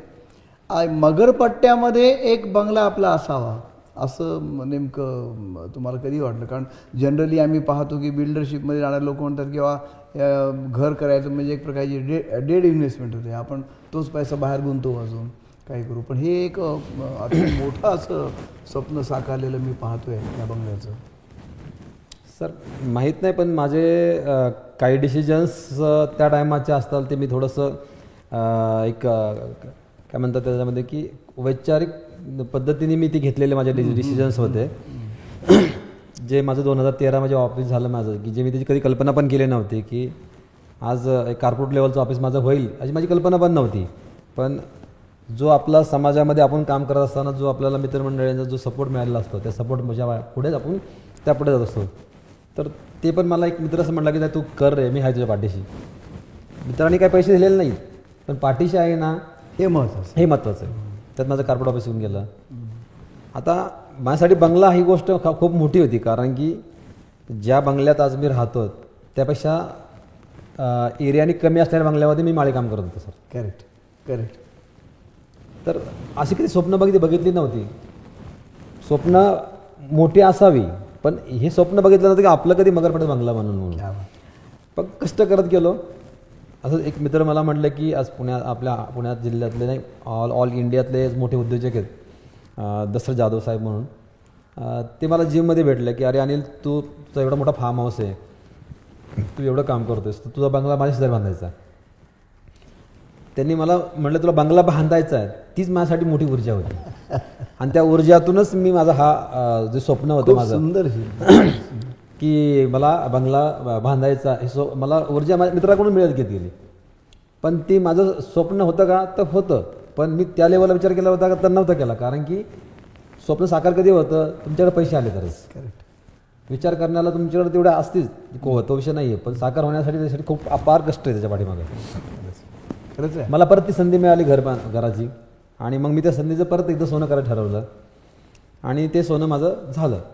की ज्याची मी कधी अपेक्षाही केली नव्हती की मगरपट्टा सिटीमध्ये माझा आठ हजार स्क्वेअर फूटचा बंगला असेल आणि त्या बंगल्यामध्ये मी राहत असेल. आणि आज मीच नाही आहे माझ्या अख्ख्या तालुक्यातल्या लोकांनाही असं वाटतं की अरे हा मुला कसा राहू शकतो? त्याकडे काय आहे आता? आणि तसं पाहिलं तर माझा जो एजचा जो ग्राफ आहे की आयुष्यामध्ये सर प्रत्येक गोष्टी तुमच्या वयाच्या प्रमाणे त्या डेव्हलप होत असतात. करेक्ट एज ग्राफप्रमाणे तसं जसं तुमचं वय होईल जसं तुमचं इन्कम वाढेल तसं तुमचं घर होतं. म्हणजे साधारण सर पहिला जुना काळ असा होता की गावाकडून आलेल्या जो व्यक्ती आहे त्याचं रिटायरमेंटला घर व्हायचं सर. करेक्ट करेक्ट तर आज माझं एज ऑफ फोर्टी फाईव्ह मी आज मगरपट्ट्यामध्ये एक बंगल्यामध्ये राहतो. पण सर मला ह्याचा कधी अभिमान नाही. मी तेच म्हणतो तुम्ही स्वतः या बंगल्यामध्ये राहत आहे परंतु माझ्या पाहण्यानुसार हजारो लोकांच्या हृदयात तुम्ही स्थान मिळवलं. आणि म्हणून मला आज कौतुक तुमचं जे वाटतं म्हणून मी आज तुमची मुलाखत किंवा हा संवाद जो आहे तो आयोजित केला खरं सांगायचं म्हणजे. कारण पै पैसा मिळवणे आणि त्याच्यानंतर एक एकदम हवेत जाणे असे खूप लोक मी पाहिले.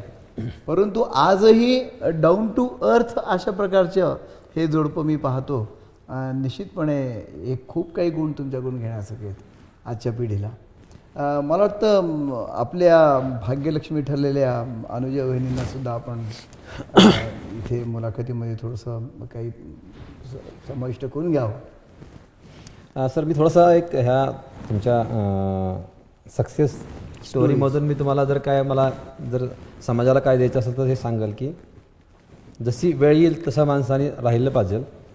ज्या ज्या वेळेला तुम्हाला चॅलेंजेस येतात ते चॅलेंजेस स्वतः स्वीकारले पाहिजे. करेक्ट व्हेरी गुड ज्या ज्या परिस्थितीला तुमची परिस्थिती अप अँड डाऊन असते त्यावेळेस स्वतःचं मन कणखर ठेवून ते डिसिजन घेऊन पुढं गेलं पाहिजे. आणि सगळ्यात शेवट सांगाल तर की कष्ट केले तर तुम्हाला सक्सेस शंभर टक्के आहे बिना स बिना कष्टाचं सक्सेस अजिबात होऊ शकत नाहीये Correct. आपण छोट्यातून डायरेक्ट मोठा होऊच शकत नाहीये Correct. शॉर्टकट जो माणूस वरती गेला तो कधी टिकला नाहीये लगेच खाली. त्याचे ग्राफ हंड्रेड खाली येतो त्यामुळे सक्सेस स्टोरी तुमची हीच आहे कष्ट करा हळूहळू मोठे व्हा समाजाला धरा समाजाशी तुम्ही प्रेमाने राहा आपल्या समाजाचं आपण काय देणं लागतो त्या देण्याची तुम्ही जाणीव ठेवा आहे. आणि. आपल्या ज्या थोर व्यक्तींचा आदर्श ठेवा लहान मुलांचं कल्याण करा जे आपल्याकडं आज मदत मागा येते त्यांना तुम्ही मदत करा. जे तुम्ही काम चांगलं कराल ते तुम्हाला काम केल्यातून तुम्हाला एक चांगला आशीर्वाद मिळतो आणि त्या आशीर्वादातून सर आपली प्रगती होत असते आणि त्याच आशेने मी आज इथपर्यंत अगदी बरोबर अगदी बरोबर खूपच छान. वंडरफुल तुमचं शब्द निशब्द असं सातत्याने ऐकत राहावं असं वाटतं खरोखर आहे. कारण तुम्ही स्वतः हे अनुभवलेलं आहे भोगलेलं आहे आणि त्याच्यातून जी काही शिकवण मिळाली. सगळ्यात महत्त्वाचं असं की आज एकदम ऐश्वर संपन्न स्थिती असताना सुद्धा तुम्ही त्या जुन्या काळात गेल्यानंतर पूर्ण अगदी डाऊन टू अर्थ असं राहून सगळ्या गोष्टी तितक्याच पद्धतीने पाहता. म्हणजे धार्मिक आहे सामाजिक आहे कौटुंबिक आहे आणि या शहरी वातावरणाशी तुम्ही समरस झालेला आहात. हे सगळं टोटल तरी पण तुम्ही स्वतःचं तुमचं जे नॅचरल हे आहे तुमचं फाउंडेशन आहे ते तुम्ही विसरला नाही. हे फार सर अ, कसं सर आता अ, आपले आज अ, बऱ्याचशा आपल्या विषयावरती आपण चर्चा केली. पण ज्यावेळेस मी पुण्यात आलो त्यावेळेस माझ्याकडे फक्त आईवडिलांनी मला एक पॅन्ट शर्ट दिला होता. अरे बाप आणि अ, त्यावेळेस चप्पल पण नव्हती. अरे. ते एक पॅन्ट शर्ट घेऊन आलेला अ, विद्यार्थी आज मी इथपर्यंत आलेलो आहे. त्याच्या पाठीमागे माझ्या आईवडिलांचे आशीर्वाद तर शंभर टक्के आहेत. ते धार्मिक समाजात धार्मिक कार्यक्रमामध्ये काम करतात सत्संगामध्ये काम करतात ते. आणि अ, कधी पण मुलांनी आईवडिलांचे आशीर्वाद कधी विसरायचे नसतात. आम्ही ते पुढे घेऊन चाललो असतो. अगदी आणि आपल्या काम करताना जो आपल्याला भेटतो तो आपला गुरु म्हणायचा आणि पुढे जायचं हे ध्येय बरोबर ठेवल्यामुळं बाळगल्यामुळं आज आपण इथपर्यंत आहोत. आणि झिरो टू हिरो जे माझं एक सगळ्यांची लोगन होते लोक म्हणतात की तसं मी पुण्यात आलो त्यावेळेस पूर्ण झिरो होतो. आज मी हिरो नाही पण एक चांगला व्यावसायिक बनू शकलो. आणि लोकांच्या मध्ये चांगलं एक नाव कमवू शकलो याचा मला खूप मोठा अभिमान आहे खूप मोठा दबदबा तुम्ही तुमचा निर्माण केलेला आहे. आणि ते केवळ म्हणजे काही लोकांना फक्त घेण्याची मनोवृत्ती असते देण्याची नाही. तर तुम्ही इथे प्रत्येकाला देता म्हणजे मदत मला तर आठवते कधी मी जरी कॉल केला तरी अर्ध्या रात्रीसुद्धा तुम्ही सेवेला तत्पर असता. म्हणजे मा माझ्या आईचं निधन झाल्यानंतरचा अनुभव आहे. त्यावेळेस तुम्ही अगदी अर्ध्या रात्री त्यावेळेस करोनाचं लॉकडाऊन होतं. पण त्यावेळेस तुम्ही असं धावून आला ना एरवी कधी पण. त्यामुळे अ, अनिल म्हणजे आपलं स्वतःचंच एक कोणीतरी अगदी कुट कुटुंबातला मनुष्य वाटतो. हे स्थान तुम्ही जे निर्माण केलं त्याबद्दल खरोखरच कौतुक करायला शब्द नाही धन्यवाद सर. आणि तुम्ही आज आम्हाला संधी दिली बोलण्याची. त्याबद्दल मी आभारी आहे आणि ऋणी आहे आपला. आणि भविष्यामध्ये म्हणजे ॲक्च्युली तुमच्या व्यस्त ह्याच्यामध्ये सुद्धा तुम्ही एवढं मोठं वेळ काढला आणि आम्हाला एक प्रकारे संधी दिली आमच्या. म्हणजे माझा हेतू या चॅनलचा जो तुम्ही पहिल्यांदा सांगितलं किंवा कॉमन व्यक्तीने केलेला हा प्रवास ज्यांनी स्वतःचं एक युनिक एक आधी मोठं असं स्थान समाजामध्ये निर्माण करून दाखवलं हे काही म्हणजे एका रात्रीतून झालेला चमत्कार नसतो. आणि हा चमत्कार तुम्ही करून दाखवला कारण त्याच्यामागे तुमचे कठोर परिश्रम आहेत. हे सर्वांना मला दाखवावं वाटलं. म्हणून मी या चॅनलमध्ये तुमची आज मुलाखत घेतली. नमस्कार.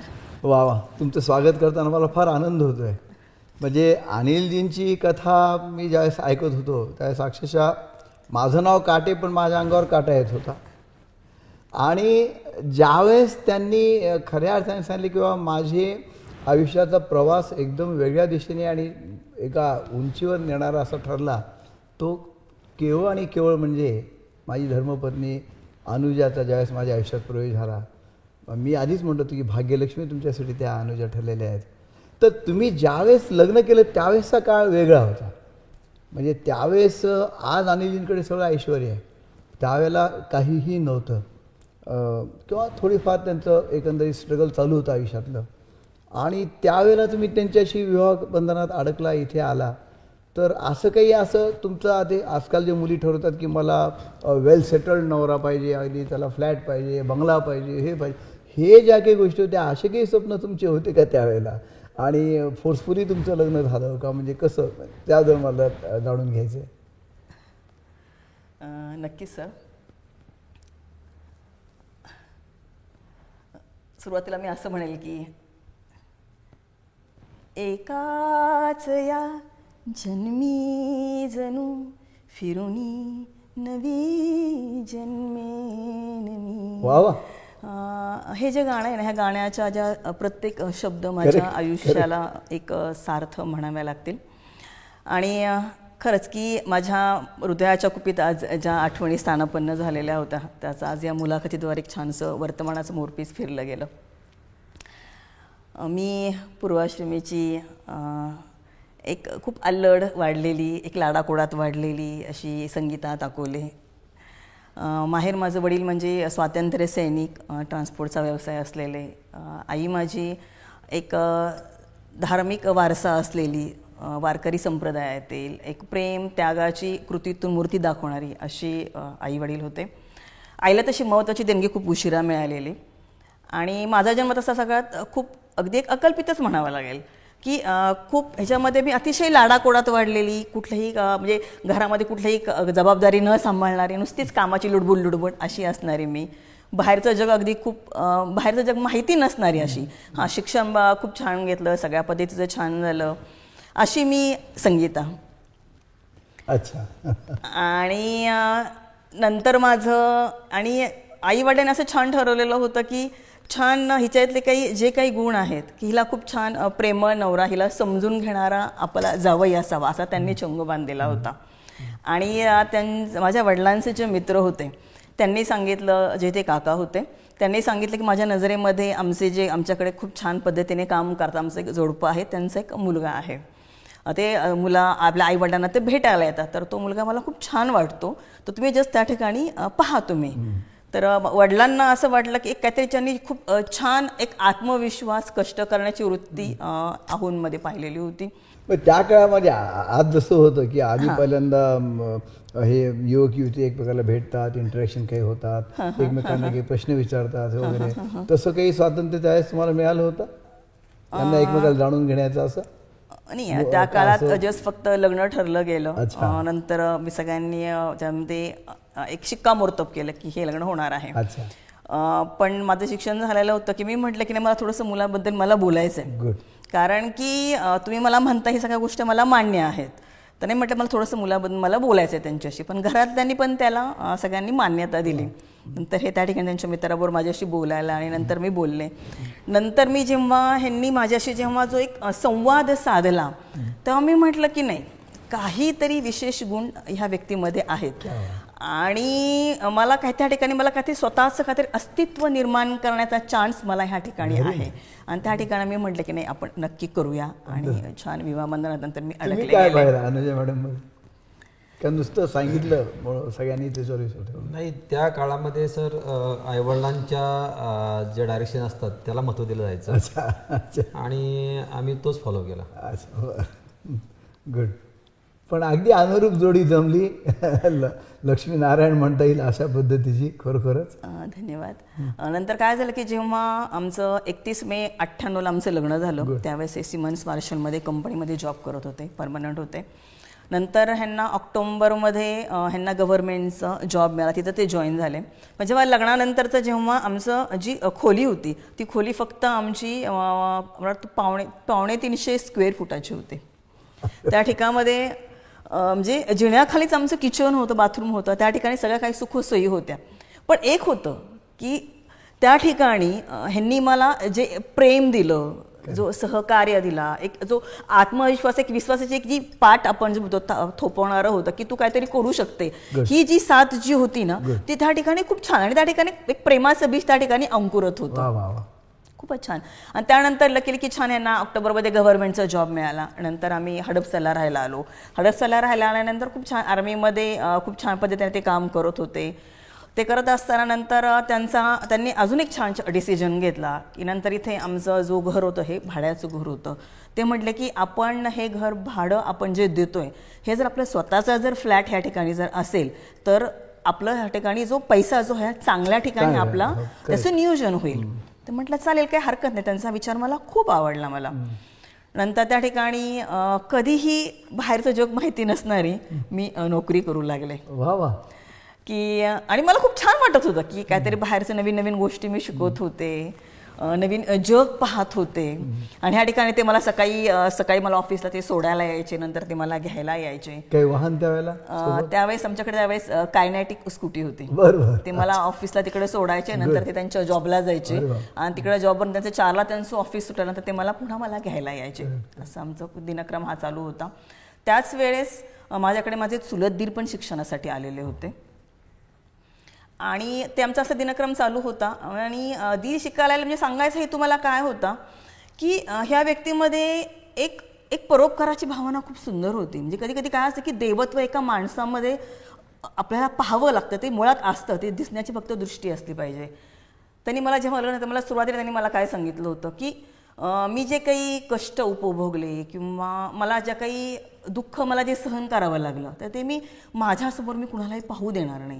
तर माझे काही जे नातलग असेल माझ्या दृष्टीसमोरचे जो कोण काही व्यक्ती असेल त्यांना मी मदत करेल. मला ती गोष्ट मला खूप आवडली. म्हटलं काही हरकत नाही नक्कीच आपण करूया.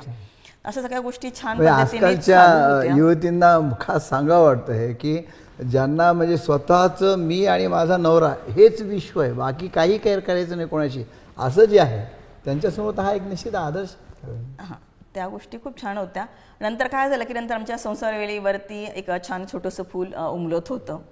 आमच्या राजकुमार श्रेयसचा त्यावेळेस जन्म होणार होता. मग त्यावेळेस ते मला म्हटले की नाही तू आता काम करू नको. तुला आता तू घरी राहा.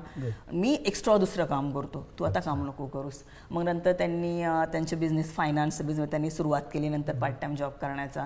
नंतर मग मी घरामध्ये माझ्या सगळ्या संसार सगळ्या जबाबदारी सगळ्या मी सांभाळत होते. मग नंतर असं एक एक एक टप्पा करत असताना मग नंतर शीचा जन्म झाला. त्यानंतर आम्ही हडपसरमध्ये नंतर एक बंगलाचं आमचं निर्माण झालं त्या ठिकाणी आमचा. त्या- त्यामुळे की आपण छान आपण बंगल्यामध्ये हे करू की जेणेकरून आपल्या मुलांना खूप छान पद्धतीनं त्यांना छान एक भावविश्व त्यांचं मिळेल त्यांचं बालपण खूप छान पद्धतीने घालवेल. मी माझ्या मला ज्या सुखसोयी नाही मिळाल्या त्या मी माझ्या मुलांना देईल मी. मग त्या ठिकाणी आम्ही हडपसरला आम्ही साणापन्न झालो. नंतर मग मगरपट्ट्यामध्ये. हो हो हो. हो नंतर त्या ठिकाणी छान झालं की नंतर असं झालं की त्यावेळेस आमच्या थोडंसं की आम्हाला कुठेतरी एक आर्थिक परिस्थिती आमची खूप अ, डालमोत होती. कष्ट करणं खूप गरजेचं होते. ते अविरत कष्ट करत होते ही. ते अतिविरत अजूनही कष्ट. करत होते. याचा खरंच मला की ह्यांची मी पत्नी आहे या म्हणून याचा मला अतिशय आनंदही आहे आणि मला अभिमानही आहे. त्यानंतर आमच्याकडे वरच्या मजल्यावरती आम्ही कॉर्ड बेसिसने आमची मेडिकलची जी मुलं आमच्याकडे राहत होती त्यांची आम्ही मग मेस सुरू केली. मग नंतर मेसवरती आम्ही छान पद्धतीने आमचं काम सगळं सुरू होत होतं. नंतर त्या काळामध्ये आमचे जे नातलोक होते जी काही मुलं होती कोण शिक्षणासाठी आपल्याकडे येत होते कोण लग्न करायसाठी कुणाला काही मदत हवी होती कुणाला किंवा काही हॉस्पिटलमध्ये कुणाला काही त्यांची देखभाल करायची त्यांची तपासणी. म्हणजे असं आपल्या घरामध्ये कायम सगळा माणसांचा राबता हा कायम अगदी आपल्याकडे होता. होता. काही कुरकुर न करता. आणि हॉस्टेलचं मेसची सर म्हणाले की मेसची पूर्ण जबाबदारी तुम्ही सांभाळली म्हणून. हो हो. घरामध्ये माझ्या म्हणजे मुलं शिक्षणासाठी येत होती राहत होती. हे सगळं करत असताना पण एक त्यांचा सुरुवात सुरुवात एक त्यांचा जो छान अनुभव होता लग्नातला माझ्या लग्नाच्या अगोदरचा की जेव्हा हे सिमेंट्स मार्शलमध्ये काम करत होते त्या काळामध्ये हे काम करत होते छोटे आणि त्यांचे मोठे भाऊ जे आहेत हे त्यांना कॉलेजमध्ये त्यांनी शिक्षणासाठी पाठवलेलं होतं आणि त्यांच्या शिक्षणासाठी हे परावलं इतर ठिकाणी उलट असतं. काय बात आहे वा आणि ते कष्ट करत असताना त्यांना ह्याची पण जाणीव होती की माझी पत्नी आज घरामध्ये काम करते पण ते काम करत असतानाही त्यांनी मला सांगितलं की तू पुढे शिक्षण घेत राहा. नंतर त्यांनी मला एम बी एचं नंतर ॲडमिशन घेतली. त्यांनी मला पूर्णरित्या त्यांनी सहकार्य केलं. वा वा अभ्यास करत गेले. हे कष्ट अविरत कष्ट करत असताना कुठेतरी मनाचं कुठेतरी घालमेल मात्र नक्की मला नक्कीच मला खूप होत होती. कुठंतरी वाईट वाटत की मी एवढं हे करते मी ते करते कुठेतरी थकायला व्हायचं मला. पण ह्या ठिकाणी पती पतीचं प्रेम तर मला नक्कीच होतं. पण मला माझ्या आईवडिलांची साथ ह्या ठिकाणी खूप होती. की आई काय म्हणायची की अगं कष्ट करत राहा पुढे जात राहा. कारण हिऱ्याला पैलू पाडलं तेव्हाच तो हिरा चमकत असतो. आणि वडिलांचं खूप छान एक वाक्य मला ह्या ठिकाणी आठवतं. की अगं झाड झाडाने कायम पाणी जरी देत असलं तरी झाड कायम आपण सगळ्यांना आपण उन्हात उभं राहून आपण सगळ्यांना द्यायची असते. हे वडिलांचं वाक्य आणि पतीची असलेली साथ त्यांची परोपकाराची असलेली भावना त्यांची सर्वांविषयी असलेली तळमळ ह्या ज्या काही गोष्टी होत्या याच्यातून खूप छान मी पुढं घडत गेले. माझं एम बी एचं शिक्षण पूर्ण झालं. सगळ्या सांसारिक जबाबदाऱ्या मी सगळ्या छान पद्धतीनं सांभाळल्या. खूप छान वाटलं आणि हे करत असतानाच मला शिक्षण पूर्ण झालं आणि माझं साहित्य विविध साहित्य म्हणजे दमा मिराजदार असतील आपले भारा तांबे असतील नंतर आपले प्राचार्य शिवाजीराव भोसले असतील. यांची अति सगळी पूर्ण पुस्तकं मी छान पद्धतीने. वाचलेले होते. नंतर आपले विविध आपले ग्रंथ हे पण माझं ग्रंथाचं वाचन झालेलं होतं. आणि सगळ्यात माझं आवडतं व्यक्तिमत्व होतं ते म्हणजे आपल्या बहिणाबाई. अच्छा. त्यांच्या ज्या कविता होत्या त्या मला अतिशय आवडायच्या संचलन करताना, मला छान मला उत्स्फूर्त वाढायची माझ्यातला उत्साह माझा वाढायचा. खूप. छान. आणि हे घडत असताना पूर्ण जबाब सांसारिक जबाबदाऱ्या पूर्ण पार पडत गेल्या. आणि नंतर मग काय झालं? की आम्ही एक रोटरीसारख्या सामाजिक कार्याशी आम्ही जोडलो. जोडले गेले. आणि छान रोटरीमध्ये एक वळण्याचा आमचा उद्देश असा होता की सुरुवातीपासूनच पतिराजे छान सामाजिक जबाबदारी पूर्ण करतच होते. पण समाजाची पूर्ण जी गरज आहे ते भागवण्याचं कार्य जे होते ते रोटरी मार्फत होणार होतं. त्यामुळे सदस्यत्व आम्ही स्वीकारलं रोटरीचं. आणि खूप छान मिळत त्याचे माझ्या वाटतं तुम्ही एक. हा रोटरी क्लबच्या इंदर व्हील का? तुम्ही प्रेसिडेंट राहायला मध्यंतरी? हो, मी सर्व महिला सदस्य असल्या रोटरी क्लब मगरपट्टा एल ची मी. प्रेसिडेंट आहे. प्रेसिडेंटशिप त्यांची त्या काळातली खूप गाजली आणि हडपसर एरियामध्ये मला वाटतं तुम्ही त्यावेळेस होता. हो त्यावेळेसही होते. नंतर विशेष काय झालं की नंतर मी एकनाथ म्हणजे वरवणमध्ये जे कॉलेज आहे एकनाथ सीताराम दिवेकर कॉलेज त्याची मी मुख्य कमिटी मेंबर आहे. नंतर मी विविध दोन शाळामध्ये त्यांची पण मी कमिटी मेंबर आहे.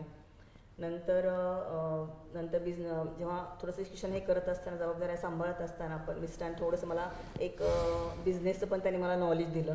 पण सनसाई कॉर्पोरेशनचे पण मी ॲज अ डायरेक्टर म्हणून थोडंसं मी काम. बर. अशा पद्धतीने माझा हा कार्यकाल सुरू होत होता. म्हणजे पूर्वीचं काही माहिती जग माहिती नसणारी घडत गेल्या. घडत गेले. आणि नंतर नंतर झालेला हा पूर्ण बदल. म्हणजे आता सध्याचा असा आहे की माझं स्वतःचं स्वकर्तृत्वाच्या आयुष्यातील मी एक एक महाराणी आहे. अरे वा वा. निश्चित निश्चित. खरंच आहे ते. आणि हे एवढं ऐश्वर जे आहे मला जे वारंवार लोकांना सांगावं वाटतं तुमच्याबद्दल दोघांबद्दल किंवा एवढं मोठं ऐश्वर संपन्न असं आयुष्य आता तुमचं झालं आहे परंतु तुम्ही दोघंही अजून पूर्ण डाऊन टू अर्थ आहे. मध्यंतरी एकदा या अनिलजीच्या व्हॉट्सॲपचा तो डी पी असतो. त्याच्यावर मी एक फोटो पाहिला होता. याच अशाच ठिकाणी याच दिवाणखान्यामध्ये बसलेले एक म्हाताऱ्या बाई आणि एक जोडपं होतं समजा आणि त्यांच्या पायाशी हे दोघं बसलेले होते. पाय दाबतायत असं वाटत होतं. मी विचारलं नंतर किंवा नेमकं काय आहे हे? मला असं वाटलं की पॅरेंट्स आले असतील आणि त्यामुळे हे केलेलं असेल. त्यांनी काय सांगावं?